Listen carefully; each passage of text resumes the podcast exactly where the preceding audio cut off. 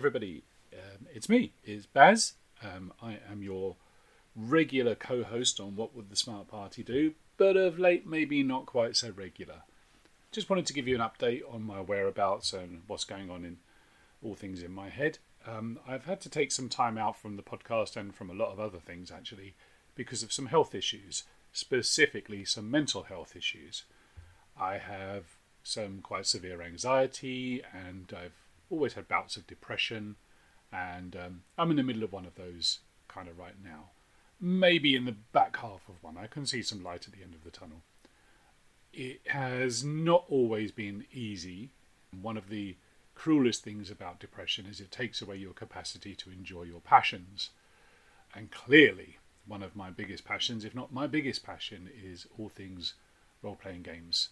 Hence, this podcast, amongst many other things of late, um, my enjoyment for those things has completely dissolved away, and I hope that it will come back. I'm sure it will. This has happened before, and I'm sure it will be back. Compounding all of that is, unfortunately, in the last week, I had news of the death of my father, uh, quite unexpectedly, and that's never going to be a good thing, and it piles on a few more pressures. I'm sure you can imagine. And I'd just like to thank publicly all of the amazing people who've sent me messages of support via Twitter, through direct messaging. Um, of course, my friends and my family as well. You've all been incredible, guys, and it's really, really been lovely and touching. I've read every message. I haven't been able to reply to them all, there have been so many. So, this is me thanking you now if you are a listener to this podcast, which I'm sure many of you are my dad was a funny old bugger, to say the least. I would like to be able to report that he always encouraged my gaming and that he was a fantasy fan and enjoyed playing games with me as a kid, but I can't report that that's true. He never really understood it. And um, to be honest, it wasn't really his bag. He didn't dismiss it or anything else like that, but it wasn't for him. He probably wondered why on earth, at my late stage in life, I was still interested in pretending to be an elf he never really understood that. He didn't have to. That was okay. But what I have done is I've always used it to help me with my um, to help me with my anxiety and my social cues and so on. And I'm sure I'm not alone in that. I'm sure a lot of people listening to this have have had to use role playing as a bit of a crutch in the past or just some light escapism. For some people, it's just a bit of light-hearted entertainment. For me, it was always way more important than that. Um, and this podcast remains a really important part of my life. I really, really need to thank Guy, uh, Matt, uh, Dirk, and all the other stunt bazzes who've ever helped me out when I've had times where I've had to step away from the microphone. And massive, of course, big thanks to my main man Gaz, paladin to my rogue, or is it rogue to my paladin? I'm not really sure, but the best, best man a guy could ever have. Thank you, Gaz, for holding the fort and my biggest thanks has to go to you, the listeners, um, friends, and listeners. You're all the same thing to me. I hope that we can talk again soon. I'll be back. But for now, I'll hand you back to the professionals. So please do keep listening to What Would the Smart Party Do. I massively appreciate anyone who takes the time to do that. And I guess I'll see you soon. And back to Gaz. Thanks, everyone. Bye now.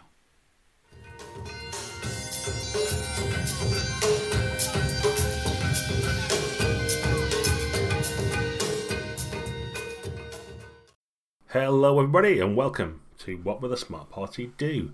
This week, it's Stunt Baz time again, and after a week off, we have once again the author of the Burn After Running blog, Mr. Guy Milner. How's it going, Guy? It's going really well. It's going really well. I, I enjoyed my uh, alter ego's appearance. It's nice to be able to listen to the blog. and uh, Dirk's really clever, isn't he? He knows He's loads good. of stuff. I mean, yeah. no, no offense to either of us, but he, he, he really knows his, his films and stuff, doesn't he? Properly dives into his topic, which I like. Yeah, but still says it in that kind of comfortable Lancastrian accent and just like he's an avuncular figure having a fireside chat, but actually knows quite a lot of stuff. Completely, yeah, yeah, it's nice. Excellent stuff. Right, well, this time on the cast, uh, we, we've seen a, a, couple of other casts that have done things like uh, old school versus new school, and another cast talking about failing forward, another new hot game tech that's come out in the last few years, and things like that. So it's about time, I think, we circled back to something where we kind of discuss what sort of gaming technology there is out there, what uh, methodologies, rules, exciting bits and pieces you can take from the new cornucopia of those available and perhaps apply them to more traditional game like D&D or something like that because D&D, bless it, it's been around for a long time. It's been around since games began. But the core of it, if you look at the current DMG and Player's Handbook, is pretty much as it used to be in terms of the broad scope of all that role playing can be. Do you think I'm fair in saying that?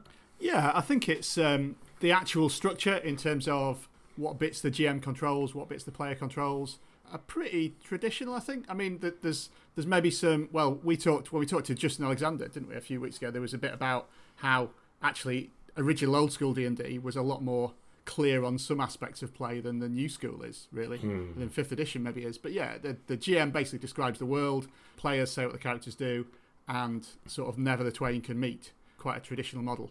And as you say, it's even without playing sort of loosey goosey indie hippie story games, there's really easy techniques from those games that you could use to enrich your play and maybe cross that boundary a little bit um, to either just add a bit more interest to the game or go a bit further maybe and let players have a bit more control over what's happening.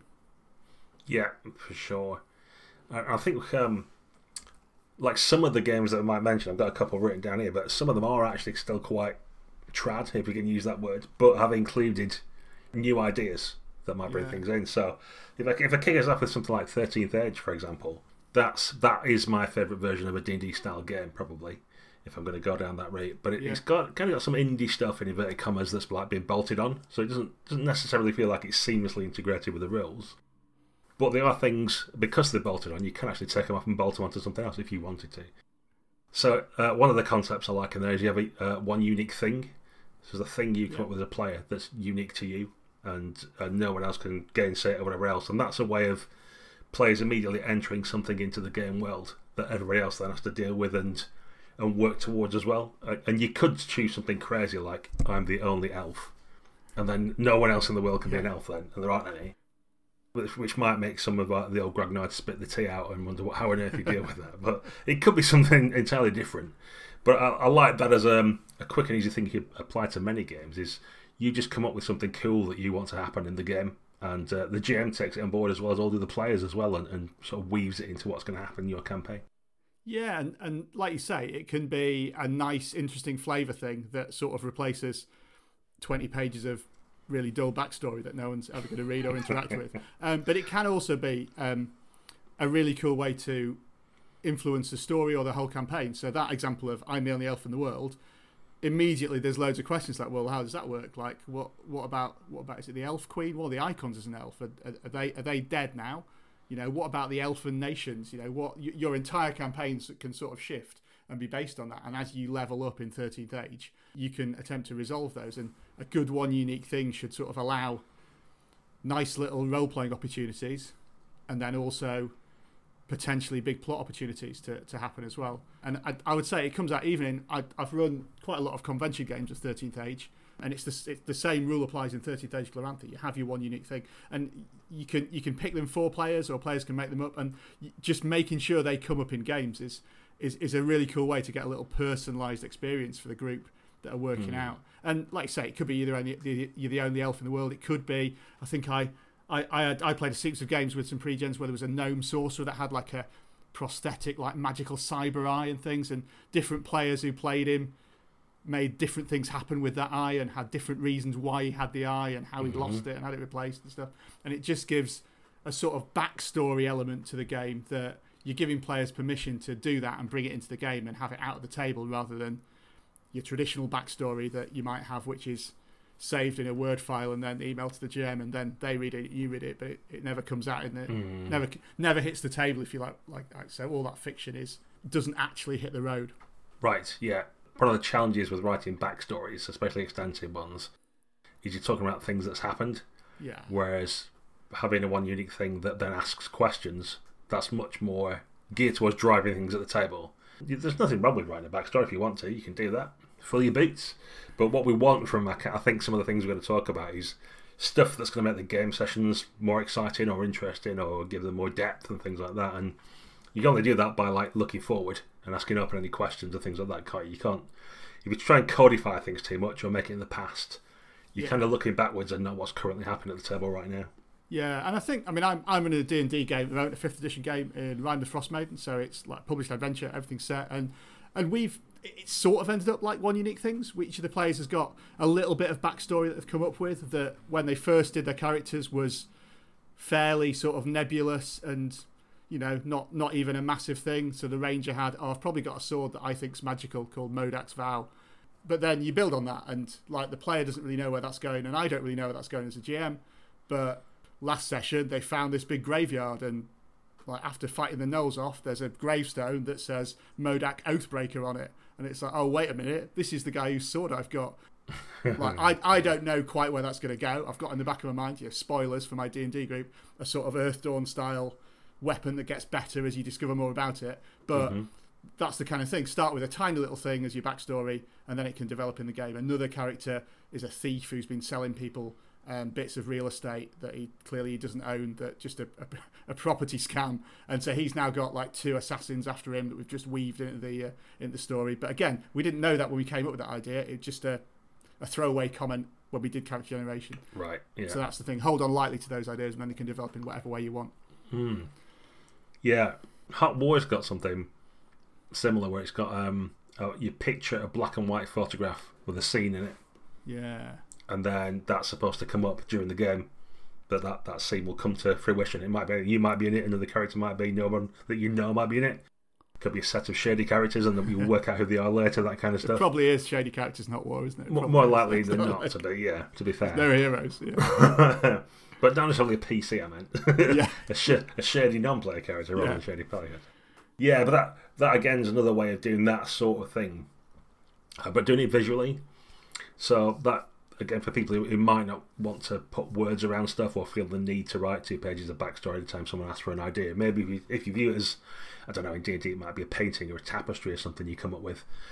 But if you just come up with a, a thing, and then everybody around the table knows they're going to work towards that at some point. When they see like even when they see clues towards it or something it might be or where it might be, people will start naturally drifting in that direction and try and make it happen.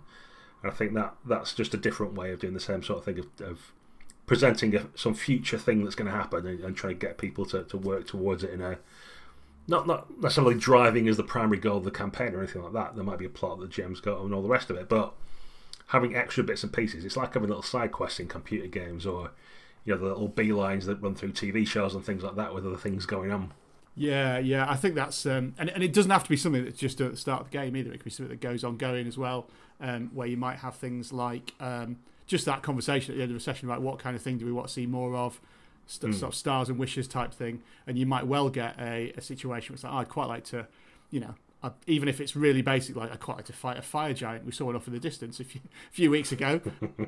as a GM and as players, you can sort of work towards that, or it might be that you want to explore one part of it, and it, it gives that sort of um, what you want to do. I know that in terms of the sort of creation thing, um, in terms of I know that Smallville, the role playing game, had this pathway creation system, didn't it? Where you um, you kind of went through steps and built up a relationship map for the PCs and NPCs and so on. It was quite an involved process to do it. Unknown Armies does a similar thing where mm-hmm. you sort of build up this whole conspiracy of what's going on with the world. There's a, I think this is dangerous, isn't it? As I haven't googled it, but I think it's Ewen Cluney did a sort of system agnostic version of that that you can get called Entanglements. Right. You could use it with D and D, or use it with Vampire, use it with whatever sort of trad game to take through a, a, a few steps and say, right, who, who do you know now? It takes you through creating some locations, some important contacts, and so on. That then, as a player, you've got right. I know where my character is in the world and why they know the other players. And as a as a GM, you've got well, this is this is where people are, and I can bring all these people into the plot. So hmm. you know, when the big bad has to kidnap someone, I've got like I've got four NPCs on here that could easily be kidnapped that the players will want to respond to because we've already established that they're they're close to on that. Yeah, yeah, I see. It's giving giving the players a stake in the game, isn't it? Or giving the player characters a stake, oh, yeah, certainly. And I think that's that's something messy. And you've seen bits and pieces around I think we're sort of like pushing towards session zero, mentioning here, and, and yeah. that gets a term that gets banded around a lot. But that that's a thing that can happen in a session zero, and I think it gets missed quite often when people do a session zero. They think it means we all just sit around and make characters on our own, and then tell each other what we've got at the end of it. And that's not really the point. The point is to kind of like get everybody on board with what the game's going to be about, uh, what sort of things are going to be in, what aren't going to be in. You know, try and build characters that work towards the premise that we're deciding for the sort of campaign we want to run, that kind of stuff. So yeah, some of these tools work towards that, but I think session zero itself is a thing that people can definitely bear in mind, even if you're playing D and D. You know, like why are your characters together, and what is it they want from life? What yeah. like, what goal have they got? You don't have to do that. You can just make some random characters individually and go and do whatever the GM says. But you, you're giving yourself a lot more chance of being invested in the game if you all have a little uh, finger in the pie of the creation of the game you're going to run. Yeah, I think I think in session zero, almost the actual character creation is, in some ways, the least important part of it. It's right. you know genre expectations and so on. And it's almost it's almost more important to do that when you're playing a game where you might think you've got a shared idea of genre. Because I know that mm. I, I, know that I'm running Star Trek and I've run Star Wars games in the past, and like everyone knows what those franchises are and knows what they are. But for both of those, I think I had a very, one of the steps that we did in session zero was have like a yes list and a no list. Mm-hmm. So in Star Trek, we don't want any time travel nonsense. Like just we don't want we have no time travel nonsense, no sort of Q or ultra powerful beings and all that, and, and have just a clear idea. And it may be that as a GM, you think that's really interesting, and a, a, but a couple of the players are like, "Oh, I don't really fancy that." And you can have that discussion and, and, and set those expectations there and then, so you know what's going to happen and where it is. And then once you've got that sort of palette agreed, it then frees you up a little bit to maybe for players to make stuff up in the moment as well. Mm. So there are lots of techniques you can use in game to hand over a bit of narrative control. So one of the things that is used a lot in, I mean, the, the, well, the best iterations I've seen of it is, is in um, Gauntlet Publishing. Um, Jason Cordova's The Between, where it has um, sort of pointed questions where when you come to a new location, you ask the group a question that's sort of a leading question, but it lets them give little details to it. So you get to the old mansion house, like how can you tell that this family are living beyond their means? You know, mm. and, and everyone or, or just the players that want to can give a few details that just make this a, a much more richer setting than if you as a GM had written down a massive great big paragraph of stuff to do and you can use that in other games. I've used it. I'm going to pick another Gauntlet Publishing game, Hearts of Wulin. But in my, um, I've got Hearts of Wulin game that I've run a few times at cons. It's it's on the blog as well, available for you to uh, you to run. Um, Hearts of Wulin is like a wuxia game. This is a game where you're travelling to defend a mountain pass that's got a, a tea house in. And one of the starting questions that two of the players get because they sort of start separated is right. Why has the emperor trusted you to take this order to evacuate the the village? And why are you not going to follow the order? So mm. that kind of question that it gives players license to make that make things up about themselves, but also maybe about a deeper part of it. And yeah, that is sort of railroading because we've already established that they're not going to do the thing, but you take ownership of it now, and, and that becomes part of your character development about your character's thing about why we're not going to do this and why that why that twist is happening. Mm. Yeah, definitely. And you've got things as well like uh, thinking back to the Mountain Witch and, and Cold City and stuff like that that have trust mechanics basically where uh, in Mountain Witch you're all ostensibly going up the mountain to kill this witch, but then there's a whole host of different reasons why the samurai are there, and, and, like I don't think any of them are actually there to kill the witch. Maybe one is, but like most of them are like do something completely different with her. Uh, but I, I, like that kind of ostensible setting, and then there's something else going on. I, I think probably the, the sort of t- thing with the between and those sort of games, we were talking about making that more open. Yeah. So instead of it being a hidden thing and risking players kind of like going down their own lonely fun paths and not saying, he's like really just like coming up out front saying what we're doing and that kind of thing. But yeah. certainly when I done with Hot War and that, that's more relationships than trust. But uh, you can run that open or closed either. So that, that's another thing to think about. Whether it's your backstory, whether it's these things we're talking about here, do you tell the other players? And if you don't tell them immediately, it's, it's definitely worth making it emergent through play. Yeah. So, you know, I've played no end of con games where someone comes to the end of the game, they go, ah, I was the spy all along and no one found me out. And it's like, well, you never mentioned anything and You've we, won know anything. nothing about you. like I know in your, your head you think you've won, but. Yeah. Uh, you said nothing for four hours, so well done you, I guess. Yeah. Uh, yeah, so you, you, it's kind of like your job as a player, I view it anyway, to get stuff that's on your character sheet out at the table. Yeah. So lucky for mechanics that will do that. And even if there aren't any, doing it yourself anyway and coming up with cool things is, is like part of the job, right?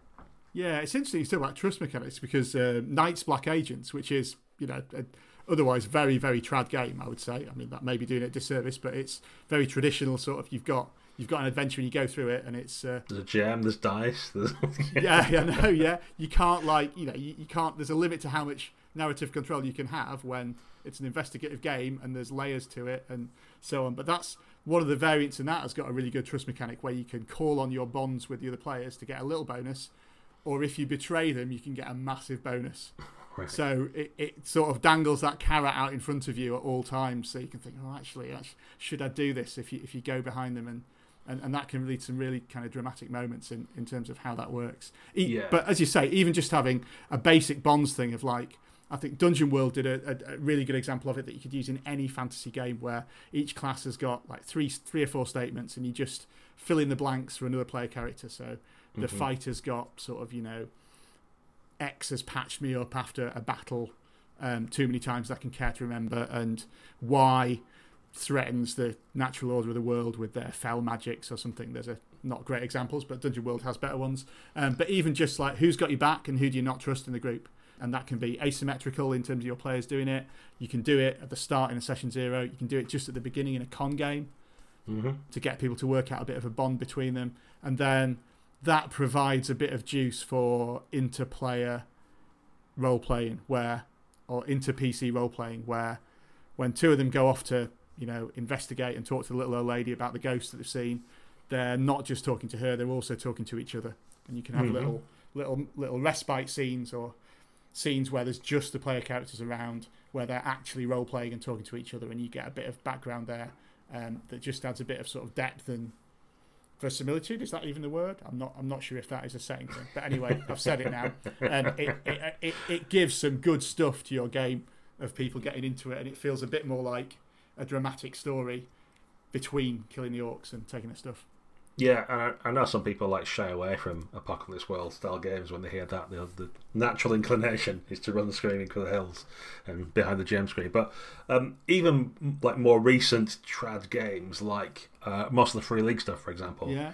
So Vaesen and, and Tales from Loop and all them kind of games have that kind of thing of such a body is my best friend. I'm secretly in love with such a body, whatever uh, and having them like from the Vaesen game that we played quite recently with a, a Sunday group like that, there were just loads of bits that meant that when we were going for what be would be a normal scene, we just had an extra bit of ammunition to do a bit of role playing. So I remember my character and Alex's had gone into a bar and there was all kind of like rough locals around and my yeah. my character was quite used to that environment that was already established and his wasn't but he kind of like implicitly trusted me yeah. and I kind of like left him on his own at one point because I knew he'd be like you know he's well out of his depth but those sort of things all really came about from a couple of one-liners on our character sheets, yeah. and, and, as you say, like it, it doesn't need to be uh, a load of stuff or using some like crazy mechanics you're scared of. Like it can be literally be a couple of lines, and you just lean into them and try and hit them as often as you can, instead of just walking straight to the bar and going.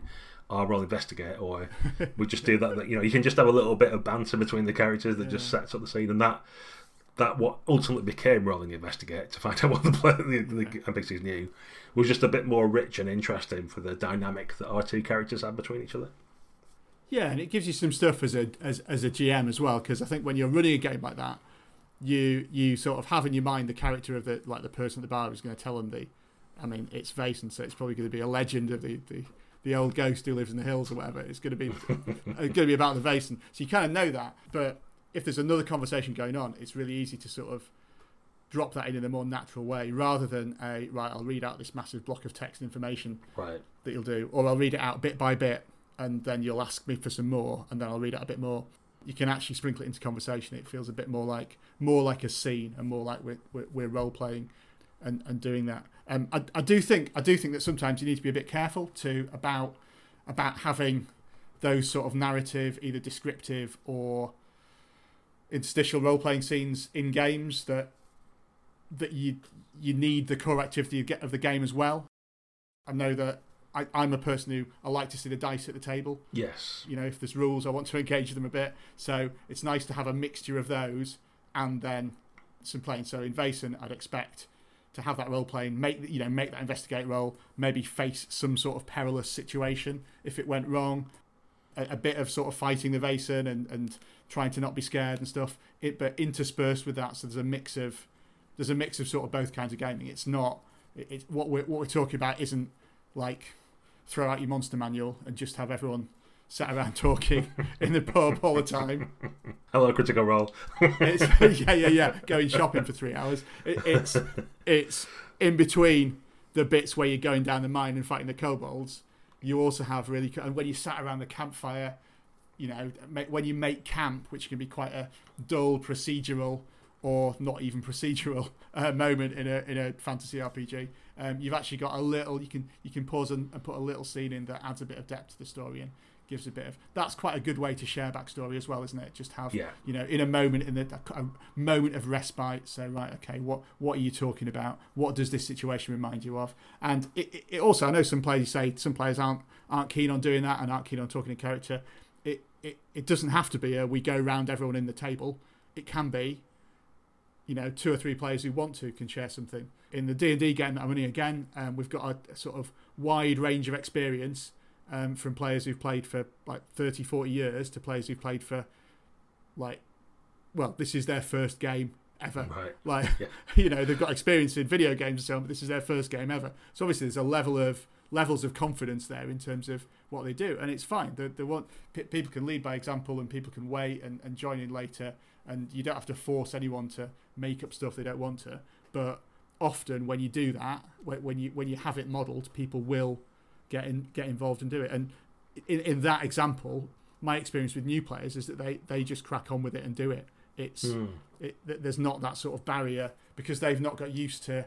Sometimes you can get used to that very traditional. The GM makes up stuff, and I respond to it, and I can only describe what my character does. I can't describe anything else in the world. Um, if you're new to the, new to gaming, you probably haven't got that like hardwired training, into whatever. Yeah, yeah you're, you're you're expecting it to be a bit weirder because you've maybe played video games or board games where that is the case, and you're expecting to be able to do a bit more than that. Hmm. Yeah, and you can you can use it a bit more like I'm thinking about in in Vaesen, for example, that you can clear conditions if you spend a scene yeah. with other characters. So you just have your little bit of banter, and then you get your conditions back up. There's a mechanical effect. But you can apply that to D and D when you're in a short rest. I mean, like yeah. when I played D and D, generally people just got a kind of a short rest now and just do the mechanical bit. It's a bit more interesting if you could chuck a few words around it as well as to what you actually do. Uh, I mean, you don't have to, but like if if you're not doing, you might as well play a computer game at that point. And, and the other thing you can kind of do is if you've got like X person always has my back, or I don't trust person Y, yeah. or whatever. You can use that in a fight, like when when you fight the kobolds or whatever you're doing if someone's like in danger, but you're like, I've never trusted him, then maybe your character doesn't go over and help him, or you know, is a bit sluggish at doing it, or maybe if you've got, I always, I've always got such a person's back, then even if it be suboptimal move by the, games, the rules of the game to do it, you might move over to help them out anyway because that's just part of the thing that you've established yeah. in the fiction. Yeah, maybe there's a moment in, you know, like if you're watching a film where it all sort of slows down and you see the sort of thought bubbles almost and, and see that process, and you have that pace in the game and in the scene, yeah. and it just adds adds a real kind of depth and richness to it. Yeah, and you, you can add it kind of like uh, for those sort of like round by round games. I like to do a little recap at the end of a round to yeah. say what's happening, just so everybody's got it in their heads, and you, you can frame that in the same sort of way, like, oh Jeff, you know that Luke he's in real trouble. Like the kobold's going to like kill him now. And you said you always got his back, but you're on the side of the cave. What's going to happen? I don't know. Let's roll dice and find out. Roll initiative. Woo. Yeah, yeah, yeah. And you can just add it, add it to your own narrative to make it more exciting. Yeah, yeah. There's lots of there's lots of good things. One technique that I've been trying um, recently um, that works quite well is I think I think a lot of the time you do that thing where when players are in a fight, if they if they do sort of the death blow, if they hit and roll damage, you can say something as the GM like, "All right, well that's the orc down. Like, how does he die? What awesome death like finishing move did you do?"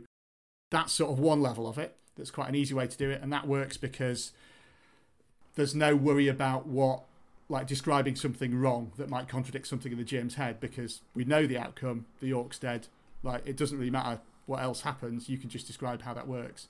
Mm-hmm. Another thing that I've started trying to do, can't remember where I picked it up from, is describing, allowing getting players to try and describe failures. So you roll to, you know, climb the wall or pick the lock um, as a thief. They fail, and then you hand it over to them and say, "Well, okay, why you're, you're a really good thief and craftsman. Why? What is it that's distracted you, or what potential thing is it? I know we had it in um, a few weeks ago when I was running uh. You, you were, I think it was actually you were playing the Halfling Thief, weren't you? Right, yeah. Everyone else makes the sneak check to get out of the house in time. Um, your thief doesn't, and so it's sort of well, well, how how does this sort of unexpected moment in the game play out? And I think I think you came up with oh the kitchen was like really well stocked and too enticing, so he Yeah, had to like stop pies, had to stop for a pie, and everyone else is dragging him out, like sneaking away from that. So again, that works because the outcome, the outcome, and, and the stakes are sort of set. Like probably nothing's going to happen massively. You know, you're not going to contradict something that the GM's got planned Right. in future. You don't know success. Sometimes it's time for the GM to give you some information. With failure, often it's not. Um, it also softens the blow a bit about about failing a roll because you've still got that you could, you don't have to make the reason you failed your character's incompetence and just Right. they were rubbish. You can give them sort of an excuse or something else that adds depth to it and makes it a bit more believable. Or I suppose it's emergent narrative, isn't it? There, Yes. you weren't expected to fail, but you did. Why is that? Let's explore that a little bit. Yeah, yeah, I do that all the time. Why does he die? That's that's the Yeah. one I put in because, I mean, sometimes as as GMs, people can say things like, "Oh, right, yeah, you hit him and you do four damage. What does it look like?" Know, I, I don't know how many hit points has he got. Like, if he's Yeah. got five, then he's nearly dead, and if he's got two hundred, then it doesn't matter. So like, I Yeah. need some information. So it does have to be points of time where you go like, you know, he's dead. What happened? like, Yeah, and there's and there's a few techniques to it, aren't there? I know. I think it. I think it's Robin Laws Feng Shui that originally had the thing where in Feng Shui where he had the thing where you can sort of start describing your action, then roll to hit, then finish off the description is the the way to do it. Yeah. Um, so you can actually and, and and there's a technical thing about that that that's that's why for me making like creatures armor classes and the score you need to get to hit them public really helps like yeah, don't- don't hide that they're AC 15. Let players roll that they know they've hit them and then they can they can say it and do that. And and that that just gives you a little bit of scope to see sort of where it is and, and add that little bit of narration in the in the game. Yeah. I mean, and that sort of stuff comes out anyway, doesn't it? Like, you know, one player rolls a, a sixteen and it missed, and one player rolls a seventeen and it hit. I guess they're AC seventeen then. Like, well, what's the point in keeping it quiet? Like, it will come out through the dice rolls anyway. Yeah, I think we we, we did a lot of that kind of narrating stuff because it's built into the system in Agon, the John Harper game about Greek heroes, where you and this is the challenge of this, these sort of techniques is like not describing too much up front Yeah. Because it's tempting to go like, oh, I'll backflip over the table and I draw my sword, there's a swishing sound, and I lunge towards his neck, and and you do all this stuff and then you miss. Like Yeah. so, there's, there's there's an art to like saying the minimum amount up front, like uh, I'm gonna make a flourished attack towards his throat or something, Yeah. and then it's once you've rolled the effect, you can sort of describe how that looks. Um, but yeah, I'm, I'm totally on board with the idea as well of like not making yourself incompetent. Like I said that too many times, the players go, "Oh, well, I guess I'm shit then," and throw their Yeah. arms in the air or dice across the table or something and sulk. Yeah. It's like, no, well, maybe you know, the orc slipped at the last minute and your sword skims across the top of his head, or whatever it might be. Some unfortunate circumstance occurred Yeah. that meant otherwise you would have. Like, don't necessarily put your characters down if you don't have to. Yeah. Just provide a bit of interest and flavour and background to what's going on in this dynamic fight that you're having. Yeah, I mean, especially if you're playing Woothrup, because if Yeah, oh you you're going to be thinking that a lot. If, that, if that's what you are, like, there's, there's, there's, it's low fantasy, isn't it? You know, Yeah. you, you are going to be failing those like thirty percent chances quite a bit. You need to, you need to get your head around that and have some excuses ready for for them, don't you? yeah. I mean, in Wolfbit, it's fair to say rubbish. I think my, my Hobbit or Halfling rather's got like 26 weapon skills. So, yeah, three quarters of the time without them even dodging, I'm, I'm not looking great. It's very true. Um, I get, I'm that sort of like balance of well of um, succeeding and, and failing. I'm also thinking about things like fate and having aspects. Yeah, and, and what makes a good aspect in that game or any game is something that could be a positive or a negative. So I guess that's the other thing to think about when you're doing backgrounds or backstory or introducing bits about your character. Is like, can it be seen in two different ways from two different lenses? yeah, So when it's good, you describe it one way, and when it's bad, you describe it a different way, maybe. Or um, having something that other players might be able to have a different perspective on, for example. So, um, like, it depends what sort of game you're playing and whether you have aspects or not, or choose to introduce them. But uh, you might think about that from in terms of like advantages and disadvantages. An advantage might be that you're heroic or whatever, but like think about how that could also be a bad thing in certain situations. So as a GM, you might think of placing other characters or NPCs in peril that hits the heroic yeah. advantage, so it makes them go for it and stuff like that. And, and similarly, look at the disadvantages and think about how might that help them in certain circumstances or not be. You know, you look at ways to flip it. So I, I guess you're looking at things that are on the character sheet and not necessarily trying to like hold things just black and white and always good or bad, but look at different ways you can approach each thing that's on there to, to bring something new out with it. But it'll still define the character because it's their aspect or advantage or whatever it is but how can you approach it from different angles to make it more interesting?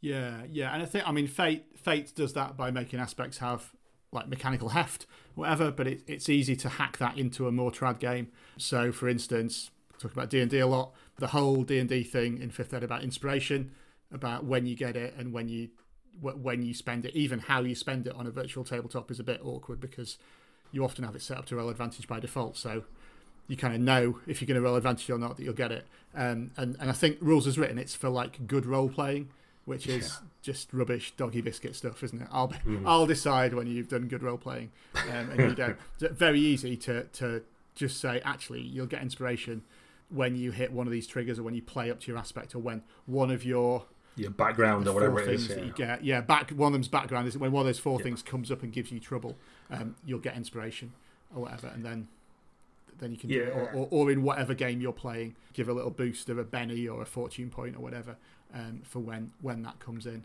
Yeah, and it's kind of looking for opportunities to use those things yeah. and, and, bring stuff out of the table as well, isn't it? So, like, if your background or whatever is like they used to be in the army, it's easy to then like have the guy in the pub who's giving you a mission be yeah. someone who you used to serve with or whatever. Uh, it could be that there's someone who felt like you betrayed them or whatever, or you ran from a battle when they didn't, and they turn up at some point as an antagonist. Yeah, yeah. The guy you've just beaten up, it turns out, was in your regiment, and you've got. Oh no, right. As he sees medals spill out from his ripped tunic or whatever. And... yeah, yeah, yeah. yeah, the one, the one he, the one he won by saving your life all those years. oh no, as the last of his blood drips out of his. Yeah. really stick that emotional knife in, yeah. And and other players can do it as well. I mean, that's the we've mentioned on this cast before about playing up. Yeah. But if you know someone's an ex-soldier, then you can tr- like include that in things you ask or things you say about the character, or if you see some of the, like, I don't know, militia or town guard or something's going, oh, well, you're, you're the soldier monk, so you'll know how these guys work on shift patterns or, like, yeah. uh, what, how, how capable they are in a fight. Like, give us some clues. And you can ask other players in character about things that their character should know about. It doesn't matter if the player doesn't. Yeah. Depending on your table, they can either make something up if you're into that, like the unique thing we're talking about, or you can like they can just like lean to the GM and go, you know, what what leeway yeah, have I got, I or, yeah. or yeah. what you know, tell me what I should tell the other players in my own words, kind of thing. Yeah, yeah. It's all good, all good. Um, one one thing that I quite like, and we've talked a bit about having about having aspects, about having background and so on, and about the importance of getting that to the table. One thing that I do in one shots um, quite a lot for generally for like cinematic games is that bit at the start of a session where you introduce your character and describe your character. I always find that can be quite dull, mm-hmm. particularly at a convention because you've just given someone a character sheet and so they're going to say, "Oh, well, he's like he's got a sword, he's got a backpack, he's an elf. um, he, he, looks to be pretty good at combat." You know, you get yeah. all this sort of like quite quite dull stuff that doesn't tell you anything about the character. Mm-hmm. So one thing that, that that I like to do is have it's like the '80s TV series opening. So like Quantum Leap right. and Robin of Sherwood and stuff. How how those shows used to open would be with a, a montage of clips from the whole series. So you'd see your character doing all the awesome things that they were going to do in the rest of the series, and then like the name and, and the actor would pop up next to it. And so doing that in a in a con game or one shot of Thirteenth Age or Feng Shui is really cool. So like describe your character doing something awesome, or yeah, describe your character doing something from the last adventure that you did.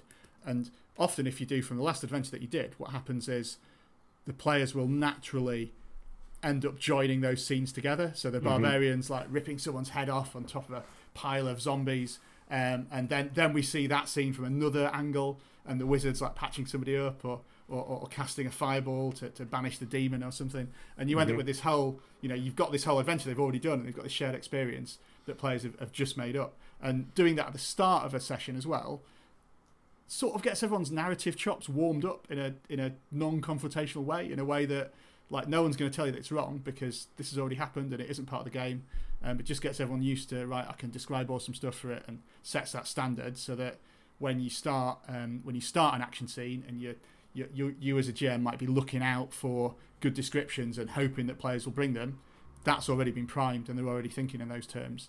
This is a cinematic game, right? So this is what I'm going to do. I'm going to describe myself doing something awesome and make it look good. And one of one of the worst things I think you can happen can happen in any game is where you get, and it used to happen. I used to, I don't know why, it used to happen in D and D third edition loads. I don't think it happens as much in fifth edition.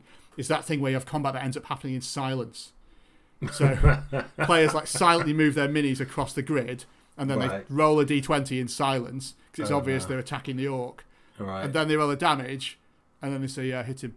and that's it. and then, oh, that terrible. And, and, there's just there's no. I, I think some of the, the need for gridded movement meant it happened a bit more in my experience in third edition games. Mm-hmm. But you can still drop into that after a couple of rounds. You can end up with, all right, yeah, I've come out, I've, I've used all my description in. I'm going to just stay here and hit the orc.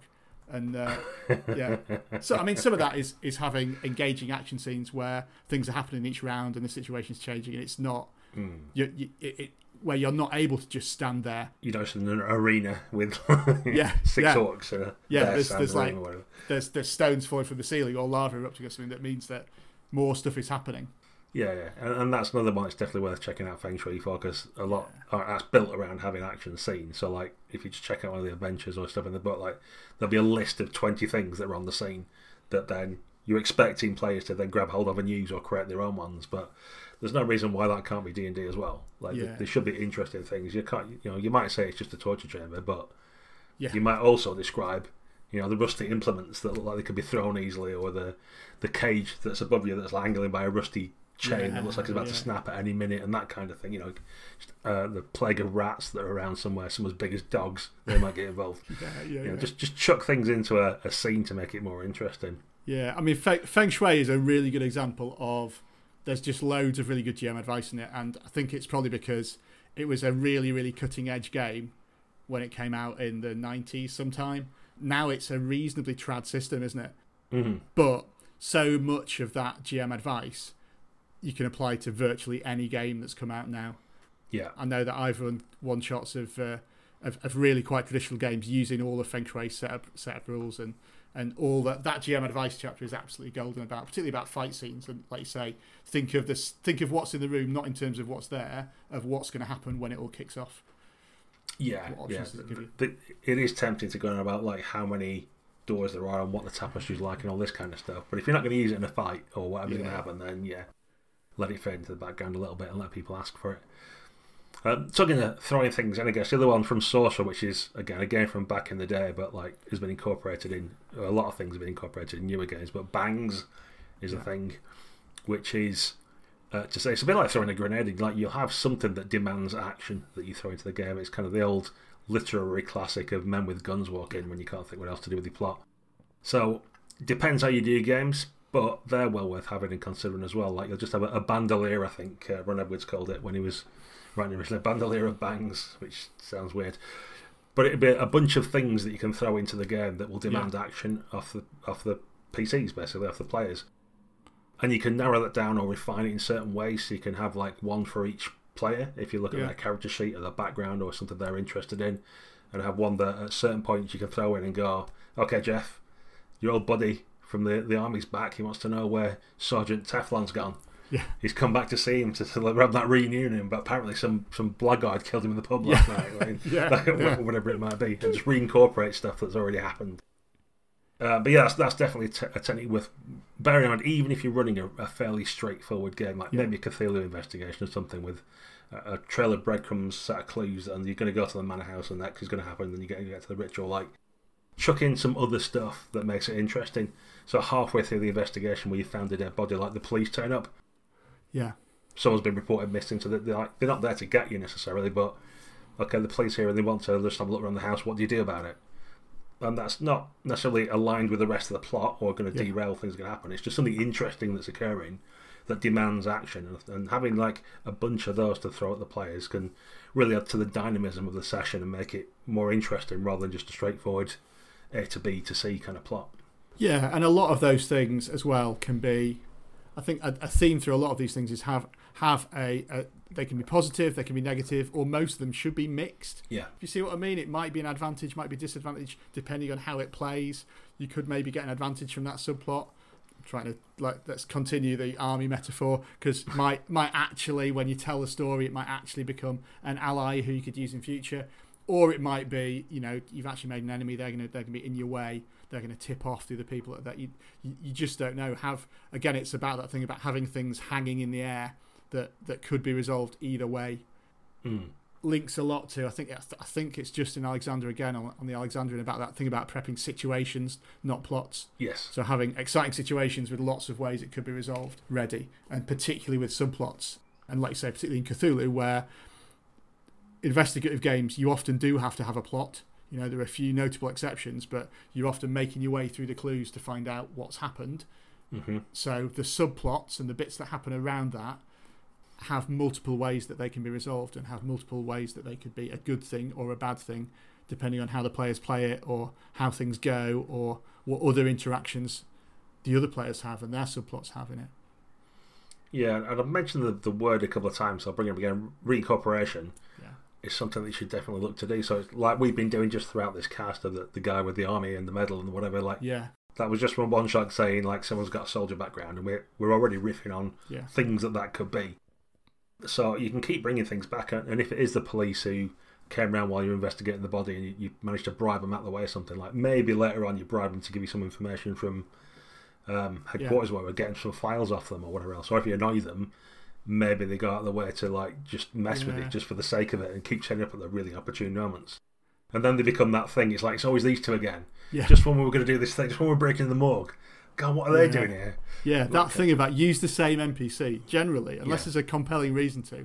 You know, make it the same policeman each time that they end up speaking to, and and have that recurring NPC in because it it just allows another relationship to develop, to develop and another interaction to work with. And if you've done a session zero thing where you've got contacts and locations and so on, I think it's that thing of every time you want to bring a new location or a new contact in, just look at that sheet first and say, well, do I need a new one? Or is the one already here that I've already been given and that we already know about who could be doing it? You know, it could be even something as really, really simple as having.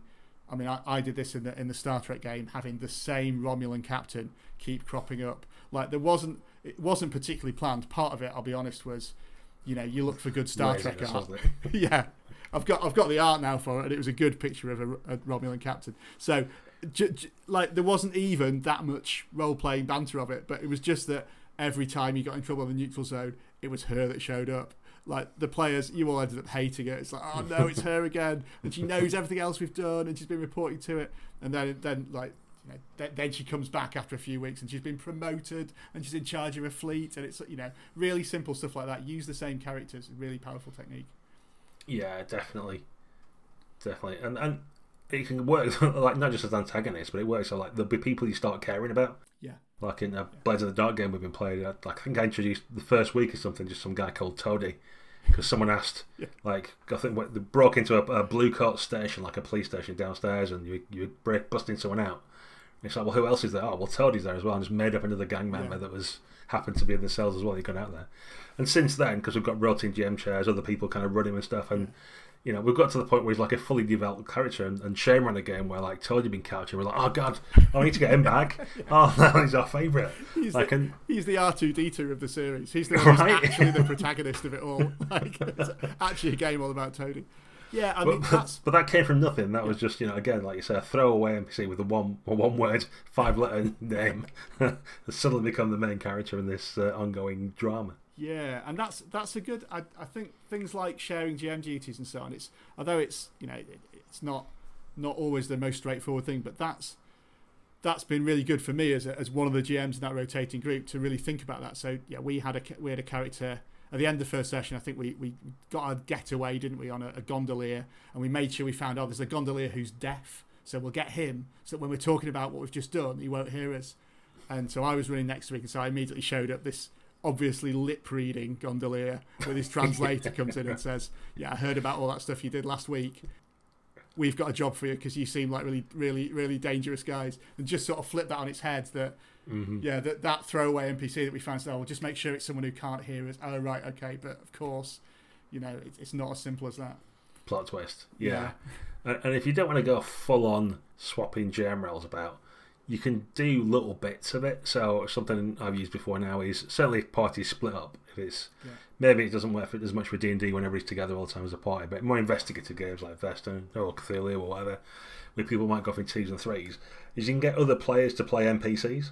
Yeah. Especially if you've got like a little flashcard and just have like three pointers, like aspects in fate or whatever it might be about like, oh, this guy's uh, grumpy, he knows this, and something else, you know, he's got red hair, whatever, some physical characteristic, and you can give it to a, another player and say, okay, you're playing whatever Uncle Jeff, who's in the mansion. They have to go like and and sit back from it. So that's one where you do have to get the players on board with that idea because some people are uncomfortable about playing more than one character. But you know, games like Remember Tomorrow has like a just a big pile of character sheets in the middle of the table, and each scene you pick one out and play it, and it might be the same one, might be different one, you might swap them. But you can do it in a more traditional game just by like letting other other players uh, flesh out the NPCs that are going to be in the game. The, the one I found I used most in was Tales from the Loop.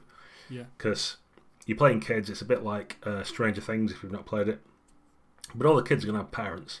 Yeah. There's a GM coming up with like I don't know if you've got five players, you need to yeah. come up with like maybe ten parents yeah. and maybe brothers and sisters as well, and all that kind of stuff. Like that's a lot of weight for a GM to carry to make them all different.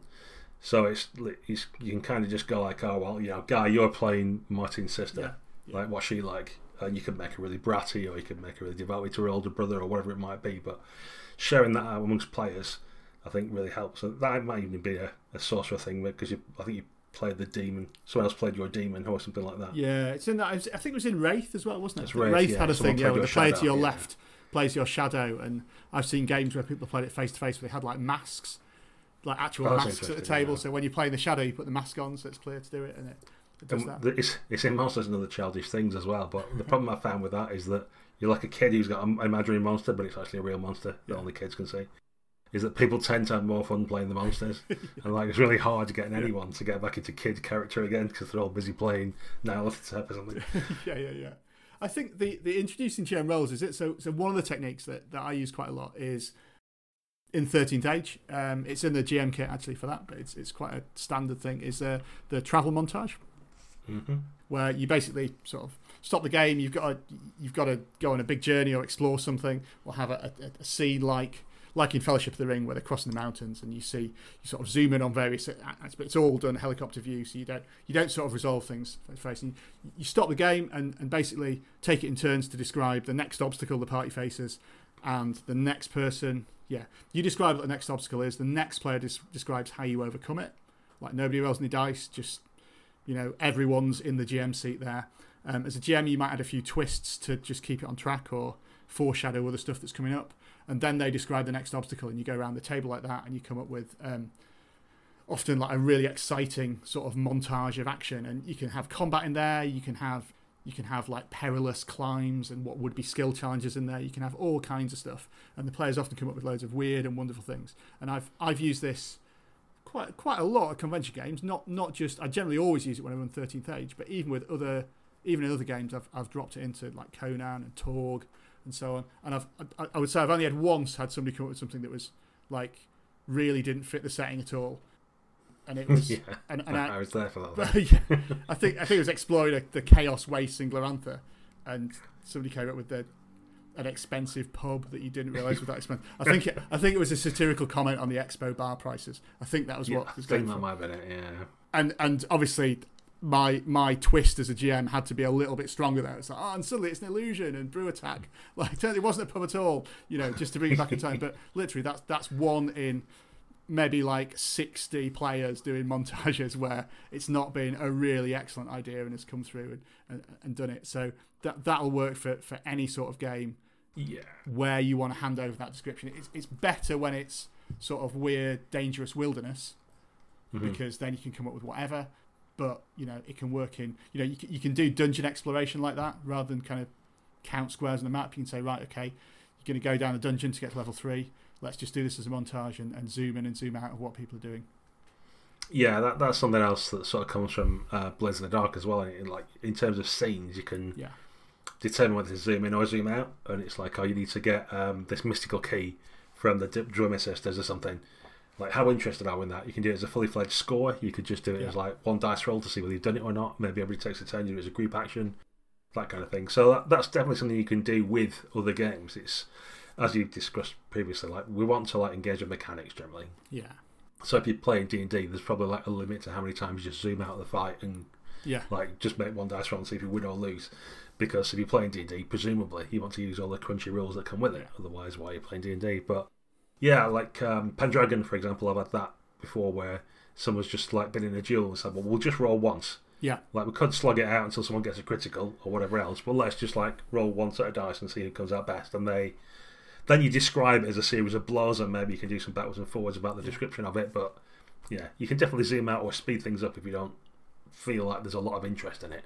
Like, don't bog yourself down with bits that nobody really cares about, but you're rolling dice for the sake of it. You know, skip to the end. Yeah, I think I think Burning Wheel had that really explicitly, didn't it? That you can, mm-hmm. you know, when you start playing it, just do opposed skill ch- skill rolls for everything, um, but then once you're more into it, you can use these duel of wits or fight rules, which are incredibly complicated from memory um, and require you to select your actions ahead of time and see how they interact and stuff. So you can you can choose whether it's an important fight or whether it's something you want to just abstract into the background. And so yeah. On. And the other thing for Burning Wheel is let it ride as well, where if you've mm. made your mm. stealth roll, you've made your stealth roll now. Like, don't. Uh, I've, I've, played quite a few games as well, even some recently where it's like I've made a stealth roll to do something, and then the GM makes me roll another one at a certain yeah. point. Going, I think you need another one now. And it's like, really? Because if I keep making stealth rolls, sooner or later I'm going to fail one. Like that's just how statistics work. By noble probability, isn't it? Yeah, yeah. yeah, it's that. Yeah, I think. Yeah, and I, I think I, yeah, let it ride is really powerful thing, and, and things like if you've made the stealth roll, I generally rule it as you can sneak past those guards then. Yeah. Like whatever, you can sneak past them tonight. You can sneak back out past them. You know, That's even even like tomorrow under the same conditions, if you need to go back into the palace, if it's those guards on, if it's their shift, you can probably sneak past them because we've established in the fiction they didn't see you last night. They're not going to see you tonight. You know, mm. just let that roll ride. Or similarly, if you fail, you're not going to get in. You need to come up with something else. You can't just wait and try again the next night and try and right. you, you, need to change the, you know, you need to change the angle of attack or or, or, or shift something in the fiction um, before you can go in. Right. Yeah. Yeah. Uh, and, and similarly, you can do you can do it the other way of like not roll the dice until it matters. Yeah. So if you come up with some like elaborate plan for setting these explosive charges on the river barge and they might go off and they might not, like roll the demolitions now, and if you fail it, people go like, "Oh, well, we'll try again, or I'll get someone else to look at it," or yeah. like, they know they failed, so they're like, so you leave the demolition skill roll or whatever it is till right until the, when yeah. someone presses the plunger, like when it matters, then roll the dice. You know. Yeah. We'll kind of double check it. Yeah, you double check it. It's like some of your best work. You think? yeah, yeah, Is it though? I mean, I don't know. Until we actually get to midnight and you press the plunger, nobody knows. We'll find out. You know. Yeah, yeah. So do, do be, be judicious with your dice rolling. Like you know, don't don't be. I think we all do. I, I sometimes get bogged down on making perception rolls or what, like something that'll be like because there's a skill in the character sheet. Yeah. I feel oh, I'll make her this roll because it's there, and you know. Yeah, I well maybe take a pause as GMs to think about whether you need to or not, and, and like say use them either now to bank them for later, or don't roll them till later when it matters, or whatever. Like, yeah, mess I'd, around with it a little bit. I'd point you to. I went on. It, it, it's barely a blog post. It's more of a rant about perception. I think um, yeah. about a year ago, just about how how how rubbish a skill it often is. Like, mm-hmm. and how often you see in adventures, I'll make a perception roll to find out something that you absolutely definitely need to find out. Mm. Like somebody's got to notice this for it to be of any interest whatsoever and everyone's testing it. So somebody is going to, unless nobody does, it, it's just a sort of roll for the sake of it. Mm. Like, what are better ways to do it? Like, what would happen if we didn't have the perception skill, and we right. had to test, you know, survival if you're outdoors, or dungeoneering if you're if you're underground, and different people are good at different things. Or if we didn't use it for that, I think Pathfinder Two has perceptions your initiative roll. Yeah. If unless you unless you're trying to ambush someone, perceptions your initiative roll because it's how alert you are. And now that's that's a a, a, genuine game use for the for the skill that makes it useful mm-hmm. and has has an impact in the fiction. Rolling to see if you notice the thing that's happening isn't really search rolls as well. It's probably even more common in you know old Call of Cthulhu adventures with spot hidden.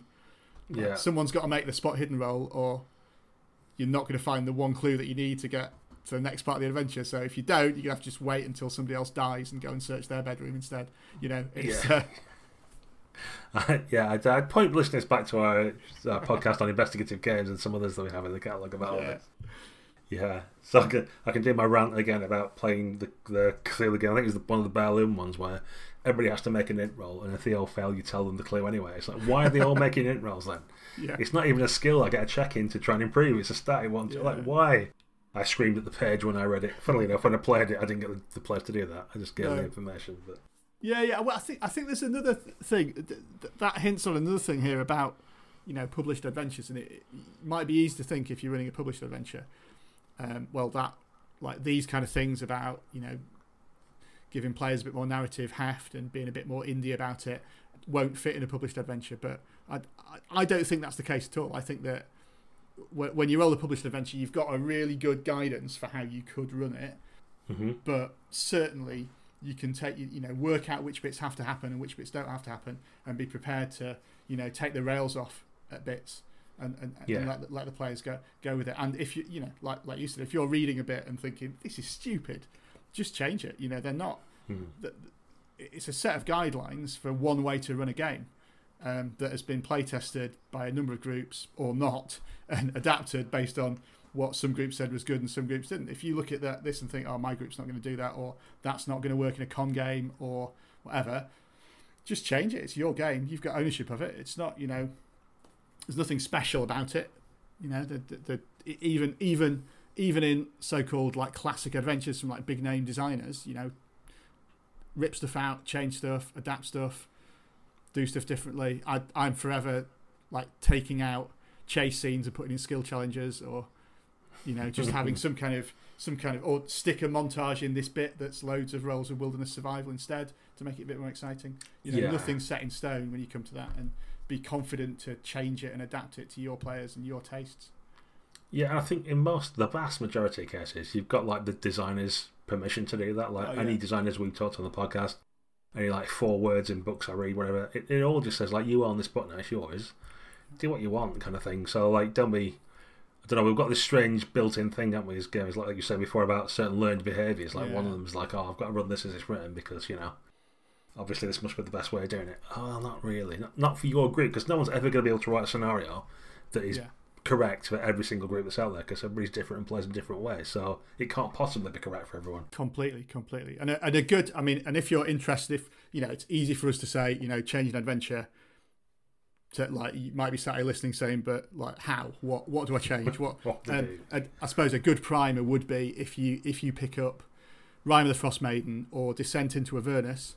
Um, two previous podcast guests, Justin Alexander and Mike Shea, Sly Flourish, have both done basically deep dive reskins of those campaigns on their blogs.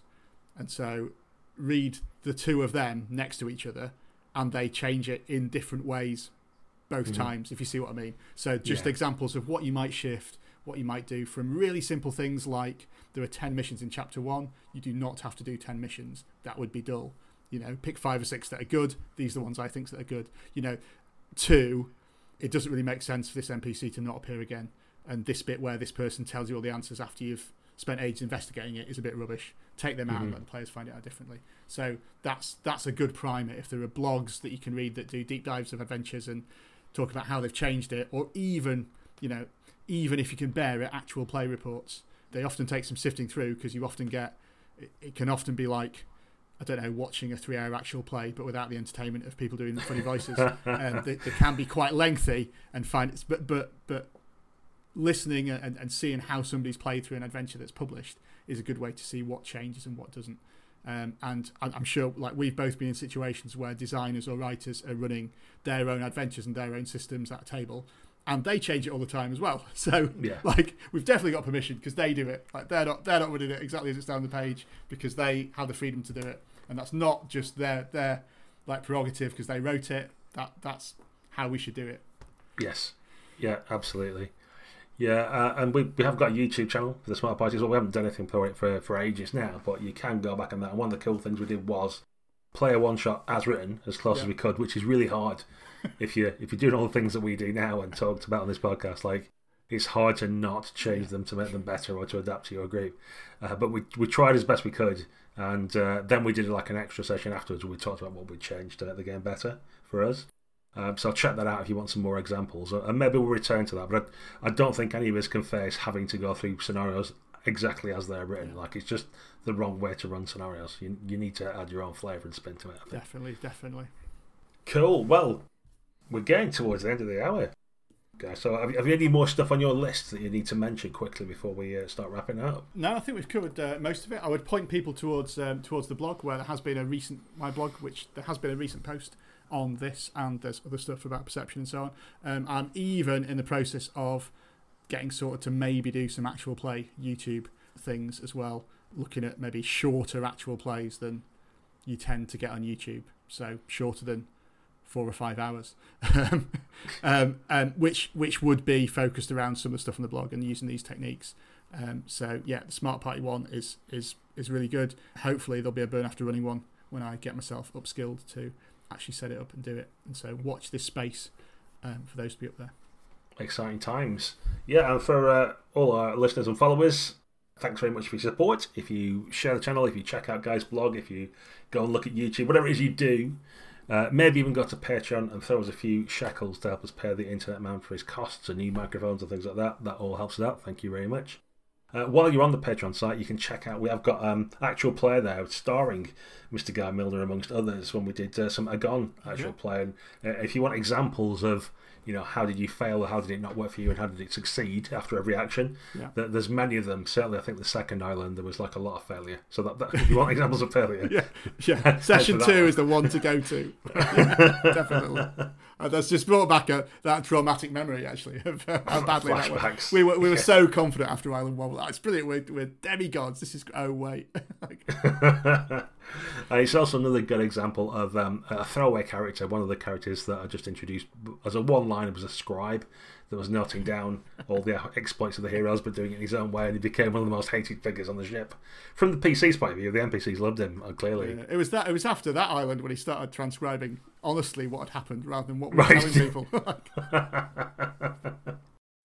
but uh, as you can see, uh, all these techniques and things we're talking about, we're not just um, making them up or trying to sound clever. It's stuff we generally use in games, and we can now look back on something we played last year and think, yeah, oh, that was cool, yeah. and have memories of the game. So definitely give it a go. Until next time, dear listeners, thanks for listening. Cool. Cheers.